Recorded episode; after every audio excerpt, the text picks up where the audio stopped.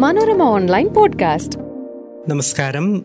മനോരമ ഓൺലൈന്റെ open vote പോഡ്കാസ്റ്റിലേക്ക് ഒരിക്കൽ കൂടി എല്ലാവർക്കും സ്വാഗതം. ഞാൻ മനോരമയുടെ തിരുവനന്തപുരം ബ്യൂറോയിൽ നിന്ന് സുജിത് നായർ. പുതുപ്പള്ളി ബൈ ഇലക്ഷന്റെ ആരവങ്ങളിലേക്ക് കേരളത്തിലെ മുന്നണികൾ അല്ലെങ്കിൽ രാഷ്ട്രീയ കേരളം തന്നെ കടക്കുകയാണ്. വളരെ വേഗമാണ് തെരഞ്ഞെടുപ്പ് തൊട്ടു മുന്നിലെത്തിയത്. സെപ്റ്റംബർ അവസാനം അല്ലെങ്കിൽ ഒക്ടോബർ ആദ്യം തിരഞ്ഞെടുപ്പ് നടക്കാനിടയുള്ളൂ എന്നുള്ള കണക്കൂട്ടലായിരുന്നു മുന്നണികൾ. പ്രാഥമികമായ തയ്യാറെടുപ്പുകളൊക്കെ തുടങ്ങിയെങ്കിലും അതനുസരിച്ച് അതായത് ഓണമൊക്കെ കഴിഞ്ഞ് അതിന്റെ ഒരു വർദ്ധിത ഒരുക്കങ്ങളിലേക്ക് കടക്കാമെന്നുള്ള കണക്കൂട്ടലിൽ മുന്നണികളിൽ മുന്നണികളിൽ നിൽക്കുമ്പോഴാണ് പെട്ടെന്ന് തന്നെ തെരഞ്ഞെടുപ്പ് പ്രഖ്യാപിച്ചുകൊണ്ട് മറ്റ് സംസ്ഥാനങ്ങളിൽ നടക്ക നടക്കുന്ന ഉപതെരഞ്ഞെടുപ്പുകൾക്കൊപ്പം തന്നെ പുതുപ്പള്ളിയിലും ഇലക്ഷൻ നടത്താനായുള്ള തീരുമാനം കേന്ദ്ര തെരഞ്ഞെടുപ്പ് കമ്മീഷൻ കൈകൊണ്ടത്. തീർച്ചയായിട്ടും ഇത് കേരളത്തിലെ മുന്നണികളെ ഞെട്ടിക്കുക തന്നെ ചെയ്തു. കാരണം നിയമസഭാ സമ്മേളനം നടന്നുകൊണ്ടിരിക്കുകയാണ്. അവർ ആ നിയമസഭാ സമ്മേളനത്തിന്റെ തിരക്കിലാണ് കേരളത്തിലെ രാഷ്ട്രീയ നേതൃത്വമാകെ തന്നെ. അതിന്റെ ഒരുക്കങ്ങൾ അതായത് സഭ തിങ്കളാഴ്ച തിങ്കളാഴ്ചയാണ് സഭ തുടങ്ങിയത്. തിങ്കളാഴ്ച ഉമ്മൻചാണ്ടിയുടെ വിയോഗത്തെ തുടർന്നുള്ള അദ്ദേഹത്തിന് ആദരാഞ്ജലികൾ അർപ്പിച്ചു. ഒപ്പം വക്കം പുരുഷോത്തമനും ആദരാഞ്ജലി അർപ്പിച്ചു. അങ്ങനെ ഉമ്മൻചാണ്ടിയുടെ വിയോഗം അല്ലെങ്കിൽ ഉമ്മൻചാണ്ടിയുടെ അസാന്നിധ്യം അൻപത്തിമൂന്ന് വർഷം നീണ്ട അൻപത്തിമൂന്ന് വർഷം കേരള നിയമസഭയുടെ നിറ സാന്നിധ്യമായിരുന്ന അദ്ദേഹത്തിന്റെ വിയോഗം മുന്നണികൾ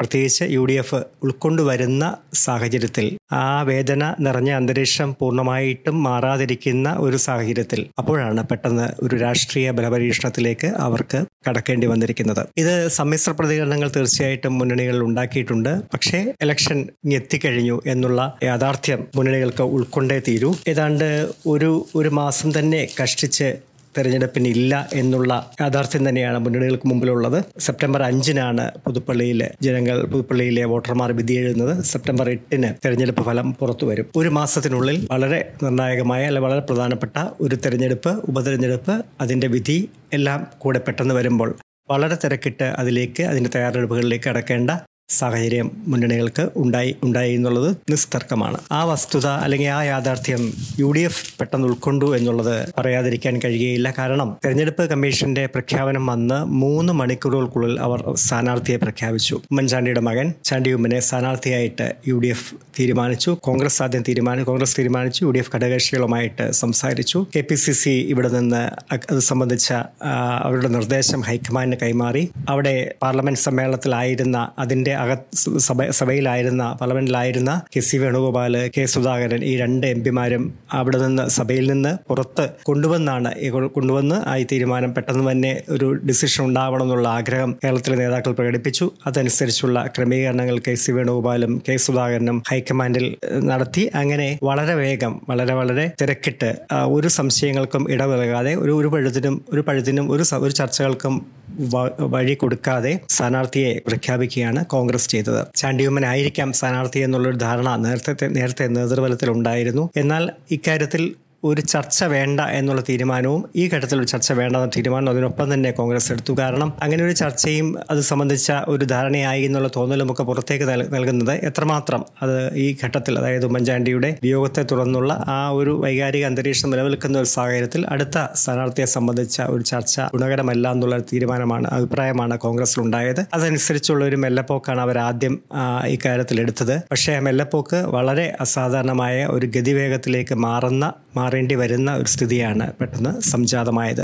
എൽ ഡി എഫിന്റെ ഭാഗത്തു നിന്ന് ചർച്ച തീരുമാനങ്ങൾ ഉണ്ടായിട്ടില്ല. ഇത് ഇത് ഈ പോഡ്കാസ്റ്റ് റെക്കോർഡ് ചെയ്യുന്നത് വരെ. പക്ഷേ യു ഡി എഫ് കാണിച്ച ഒരു വേഗം വേഗം കണക്കിലെടുക്കുമ്പോൾ അവരുടെ തീരുമാനവും വളരെ പെട്ടെന്ന് തന്നെ ഉണ്ടാകും. സ്ഥാനാർത്ഥികളെ സംബന്ധിച്ച ചർച്ചകൾ പ്രാഥമിക ചർച്ചകളൊക്കെ നേരത്തെ സി പി എമ്മിന്റെ നേതൃത്വത്തിൽ നടന്നിരുന്നു. നേരത്തെ രണ്ട് തവണ ഉമ്മൻചാണ്ടിയോട് മത്സരിച്ച സി പി എമ്മിന്റെ യുവ നേതാവ് ജെയ്ക് സി തോമസ്. ആയിരത്തി തൊള്ളായിരത്തി തൊണ്ണൂറ്റി ആറിൽ ഉമ്മൻചാണ്ടിയോട് ഏതാണ്ട് പതിനായിരത്തിൽ അതിനടുത്ത് പതിനഞ്ച് വോട്ടിന് പരാജയപ്പെട്ട നല്ല മത്സരം കാഴ്ചവെച്ച സി പി എമ്മിന്റെ ജില്ലാ സെക്രട്ടേറിയറ്റ് അംഗവും സിൻഡിക്കേറ്റ് അംഗവുമായ റജി സക്കറിയ പുതുപ്പള്ളിക്കാർക്കും പാമ്പാടിക്കാർക്കും ഒക്കെ വളരെ പരിചിതനായ സി പി എമ്മിന്റെ ജില്ലാ സെക്രട്ടേറിയറ്റ് അംഗം കെ എം രാധാകൃഷ്ണൻ. അദ്ദേഹം കാർഷിക സംഘത്തിന്റെ ജോയിന്റ് സെക്രട്ടറി കൂടിയാണ്. ഈ മൂന്ന് പേരുടെ പേരുകളാണ് ആദ്യഘട്ട ചർച്ചയിൽ അതായത് നേരത്തെ ഇത് സംബന്ധിച്ച ചർച്ചകൾ ഉണ്ടായ സമയത്തിൽ സി പി എമ്മിന്റെ സംസ്ഥാന നേതൃത്വവും ജില്ലയിലെ സംസ്ഥാന കമ്മിറ്റി അംഗങ്ങളും തമ്മിൽ നടന്ന ആലോചനയിൽ ഈ മൂന്ന് പേരുകളാണ് ഉയർന്നു വന്നത്. അതിനുശേഷം തെരഞ്ഞെടുപ്പ് കമ്മീഷന്റെ വിജ്ഞാപനം വിജ്ഞാപനം വരുന്ന സമയത്ത് തീരുമാനമെടുക്കാം എന്നുള്ള നിലയിൽ അവർ മാറ്റിവെക്കുകയും ചെയ്തു. പക്ഷേ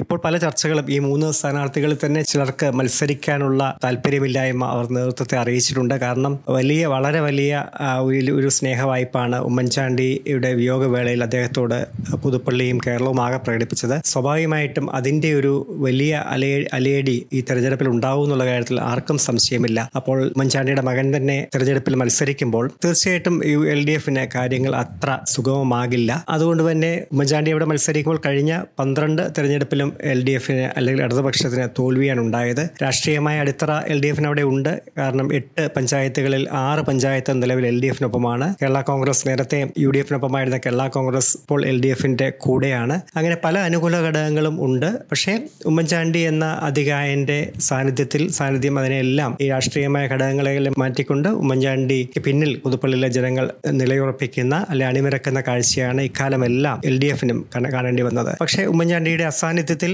ഈ ഈ ഘടകങ്ങൾ അവർക്ക് എൽ ഡി എഫിന് അവിടെയുള്ള അടിത്തറയും സംസ്ഥാന ഗവൺമെന്റാണ് സംസ്ഥാന സർക്കാരിനുള്ള അഡ്വാന്റേജും ഒക്കെ പ്രതിഫലിക്കുമോ എന്ന് ചോദിച്ചാൽ അതൊരു ഇപ്പോഴത്തെ നിലയിൽ അതൊരു വളരെ വിദൂരമായ ഒരു പ്രതീക്ഷ മാത്രമാണ് എന്നുള്ളതാണ് യാഥാർത്ഥ്യം. ഉമ്മൻചാണ്ടി എന്ന വിക ഉമ്മൻചാണ്ടി വികാരം ഇപ്പോൾ തെരഞ്ഞെടുപ്പ് വളരെ പ്രഖ്യാപി വളരെ പെട്ടെന്ന് പ്രഖ്യാപിച്ചപ്പോൾ ആ വികാരം വളരെ കത്തിക്കാളി നിൽക്കുന്ന ഒരു സമയത്ത് തന്നെയാണ് തെരഞ്ഞെടുപ്പ് നടക്കുന്നത്. അതുകൊണ്ട് തന്നെ പുതുപ്പള്ളിയിൽ ചാണ്ടി ഉമ്മൻ മത്സരിക്കുമ്പോൾ ഉമ്മൻചാണ്ടിയുടെ സ്ഥാന കൂടുതൽ ആ, കരുത്ത് ഉമ്മൻചാണ്ടി എന്ന വികാരത്തിന്റെ കരുത്ത് അത് കരുത്താക്കി ഒരു പ്രയാണത്തിനാണ് യു ഡി എഫ് ഒരുങ്ങുന്നത്. അതുകൊണ്ട് തന്നെ സ്ഥാനാർത്ഥിത്വത്തിൽ നിന്ന് പലരും മത്സരിക്കുന്നതിൽ നിന്നൊക്കെ പലരും പിൻവാങ്ങി നിൽക്കുന്ന അല്ലെങ്കിൽ ഒരു താല്പര്യമില്ലാതെ പ്രകടിപ്പിച്ചിരിക്കുന്ന ഒരു സാഹചര്യവും സി പി എമ്മിന് മുന്നിലുണ്ട്. അതുകൊണ്ട് തന്നെ ഈ മൂന്ന് സ്ഥാനാർത്ഥികളല്ലാതെ വേറെയും സാധ്യതകൾ സി പി എം പരീക്ഷിച്ചു കൂടാതെ കൂടാഴികയില്ല. തൃക്കാക്കരയിൽ അങ്ങനെ പാർട്ടി സ്ഥാനാർത്ഥികളൊന്നും മാറ്റിവെച്ചുകൊണ്ടാണ് ഒരു അതിശയകരമായ ഒരു പേരിലേക്ക് സി പി എം പോയത്. അത് പക്ഷേ തിരിച്ചടികളാണ് അവിടെ ഉണ്ടാക്കിയത്. പാർട്ടി സ്ഥാനാർത്ഥി മതിയായിരുന്നു എന്നൊക്കെയുള്ള ചിന്ത പിന്നീട് ഉണ്ടായി. അങ്ങനെ പൊതുവായി ഉമ്മൻചാണ്ടി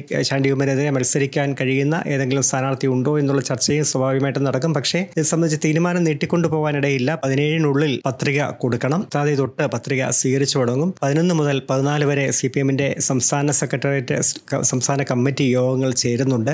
സംസ്ഥാന സെക്രട്ടേറിയറ്റ് വെള്ളിയാഴ്ച ചേരുമ്പോൾ വെള്ളിയാഴ്ച ചേരുമ്പോൾ ഇത് സംബന്ധിച്ച് തീരുമാനം ഉണ്ടായേക്കാം. അതല്ലെങ്കിൽ ഒരുപക്ഷെ അതിനു മുമ്പ് ഒരു ഡിസിഷൻ ഉണ്ടായേക്കാം എന്നൊക്കെയുള്ള അതായത് L D F U D F സ്ഥാനാർത്ഥിയെ പ്രഖ്യാപിച്ച് മുന്നോട്ട് പോകുന്ന ഒരു സാഹചര്യത്തിൽ ഇനിയും നീട്ടിക്കൊണ്ട് പോകണ്ട എന്നുള്ള അഭിപ്രായവും സി പി എം പരിഗണിക്കുന്നുണ്ട്. ഏത് നിമിഷവും അവരുടെ സ്ഥാനാർത്ഥിയെ പ്രഖ്യാപിക്കാം. എൻ ഡി എ ആണ് മൂന്നാമത് തീർച്ചയായിട്ടും എൻ ഡി എയുടെ സ്ഥാനാർത്ഥി അവിടെ ഉണ്ടാവും. ബി ജെ പിയുടെ സ്ഥാനാർത്ഥി ഉണ്ടാവും. കഴിഞ്ഞ തവണ എൻ ഹരി ജില്ലാ പ്രസിഡന്റ് എൻ ഹരിയാണ് മത്സരിച്ചത്. അതിന് മുമ്പ് ജോർജ് കുര്യൻ സംസ്ഥാന വൈസ് പ്രസിഡന്റ് മത്സരിച്ചിട്ടുണ്ട്. അന്ന് പതിനാറായിരത്തിനടുത്ത് വോട്ട് ജോർജ് കുര്യൻ സമാഹരിച്ചിരുന്നു. അതാണ് അവിടെ ഏറ്റവും കൂടുതൽ ബി ജെ പിയുടെ അതായത് പുതുപ്പള്ളിയുടെ ചരിത്രത്തിൽ ഏറ്റവും കൂടുതൽ വോട്ട് വീതം ജോർജ് കുര്യനാണ് സമാഹരിക്കാനായത്. ഇപ്പോഴത്തെ നിലയിൽ ഒരു ഒരു മത്സര പ്രതീതിയൊക്കെ അവർക്ക് ഉണ്ടാക്കാൻ കഴിഞ്ഞേക്കാമെങ്കിലും U D F L D F പോരാട്ടം തന്നെയാണ് നടക്കുന്നത്. ഒരു സഹതാപ തരംഗമൊന്നുമല്ല അവിടെ ചർച്ച ചെയ്യാൻ പോകുന്നത്. വികസനവുമായി ബന്ധപ്പെട്ട കാര്യമാണ്. അതായത് ഉമ്മൻചാണ്ടി അവിടെ വളരെ ജനപ്രിയനായ നേതാവായിരുന്നെങ്കിലും പുതുപ്പള്ളിക്ക് വികസന രംഗത്ത് ഏറെ ഒന്നും മുന്നോട്ട് പോകാൻ കഴിഞ്ഞില്ല എന്നുള്ളൊരു വിമർശനം അല്ലെങ്കിൽ ആ ഒരു പ്രചാരണത്തിൽ ഊന്നും എന്നുള്ളൊരു സൂചന സി പി എം സംസ്ഥാന സെക്രട്ടറി എം വി ഗോവിന്ദൻ ഇതിനകം നൽകി കഴിഞ്ഞു. സഹതാപ തരംഗമൊന്നും അവിടെ- പ്രതിഫലിക്കാൻ പോകുന്നില്ല എന്നുള്ള ആത്മവിശ്വാസം പ്രകടിപ്പിച്ചു. രണ്ട് പാർട്ടികളും രണ്ട് കോൺഗ്രസും സി പി എമ്മും ആദ്യഘട്ട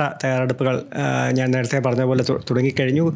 കോൺഗ്രസിന്റെ ഭാഗത്ത് തിരുവഞ്ചൂർ രാധാകൃഷ്ണനും കെ സി ജോസഫിനുമാണ് അവർ മുഖ്യ ചുമതലകൾ നൽകിയിരിക്കുന്നത്. പുതുപ്പള്ളി നിയോജകമണ്ഡലത്തിന് കീഴിലുള്ള ബ്ലോക്കുകളുടെ ഒരു ബ്ലോക്ക് തിരുവഞ്ചൂരിനും ഒരു ബ്ലോക്ക് കെ സി ജോസഫിനും കൈമാറിയിരിക്കുകയാണ്. അതിന് കീഴിലുള്ള പഞ്ചായത്തുകളിലൊക്കെ ചുമതലക്കാരായിരിക്കുന്നുണ്ട്. ഒപ്പം തന്നെ നൂറ്റി എൺപത്തിരണ്ട് ബൂത്തിനും ചുമതലക്കാർ വന്നിട്ടുണ്ട്. ആ ചുമതലക്കാരുടെ എല്ലാം ഒരു യോഗം ഈ ഇലക്ഷൻ പ്രഖ്യാപനത്തിന് തലേന്ന് സതീശൻ വി ഡി സതീശന്റെ പ്രതിപക്ഷ നേതാവ് വി ഡി സതീശൻ സാന്നിധ്യത്തിൽ പുതുപ്പള്ളിയിൽ ചേർന്നിരുന്നു. അങ്ങനെ ആദ്യഘട്ട തയ്യാറെടുപ്പുകൾ പഞ്ചായത്തുകൾ തലത്തിലുള്ള യോഗങ്ങളൊക്കെ വിളിച്ചു കൂട്ടുന്നുണ്ട്. തിരുവഞ്ചൂരും കെ സി ജോസഫും വിളിച്ചു കൂട്ടുന്നുണ്ട്. അങ്ങനെ ഒരു തയ്യാറെടുപ്പുകൾ നടന്നുകൊണ്ടിരിക്കുകയാണ് തെരഞ്ഞെടുപ്പ് പ്രഖ്യാപനം വന്നത്. സി പി എമ്മും അതുപോലെ പഞ്ചായത്തുകൾക്ക് ചുമതല കൈമാറിയിരിക്കുന്നു. മന്ത്രി കോട്ടയംകാർക്കും പുതുപ്പള്ളിക്കാർക്കുമൊക്കെ ഏറെ പരിചിതനും നിറഞ്ഞു നിൽക്കുന്ന സി പി എം നേതാവുമായ വി എൻ വാസവനാണ് തെരഞ്ഞെടുപ്പ് ഏകോപനത്തിന്റെ ചുമതല പ്രധാനമായും നിർവഹിക്കുന്നത്. ഒപ്പം തന്നെ ഇടുക്കിയിൽ നിന്നുള്ള സംസ്ഥാന സെക്രട്ടേറിയറ്റ് അംഗം കെ കെ ജയചന്ദ്രൻ യുവ സംസ്ഥാന സെക്രട്ടറി അംഗമായ പി കെ ബിജു എന്നിവർ കൂടി തെരഞ്ഞെടുപ്പിന്റെ ചുമതല നിർവഹിച്ച് പുതുപ്പള്ളിയിൽ ഉണ്ടാവും വരും ദിവസങ്ങളിൽ തീർച്ചയായിട്ടും കേരളം രാഷ്ട്രീയ കേരളം പൂർണമായിട്ടും പുതുപ്പള്ളിയിലേക്ക് കേന്ദ്രീകരിക്കാനാണ് സാധ്യത.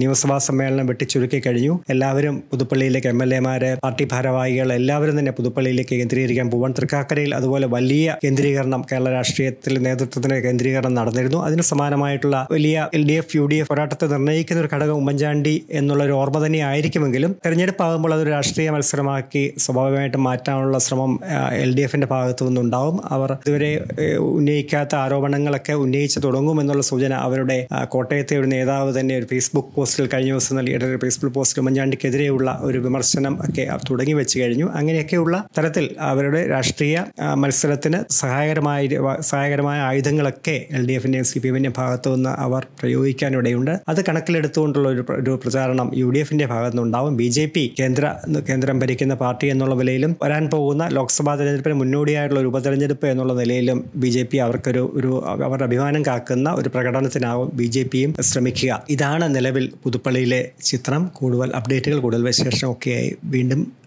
കേൾക്കാം. Till then good bye Manorama online podcast.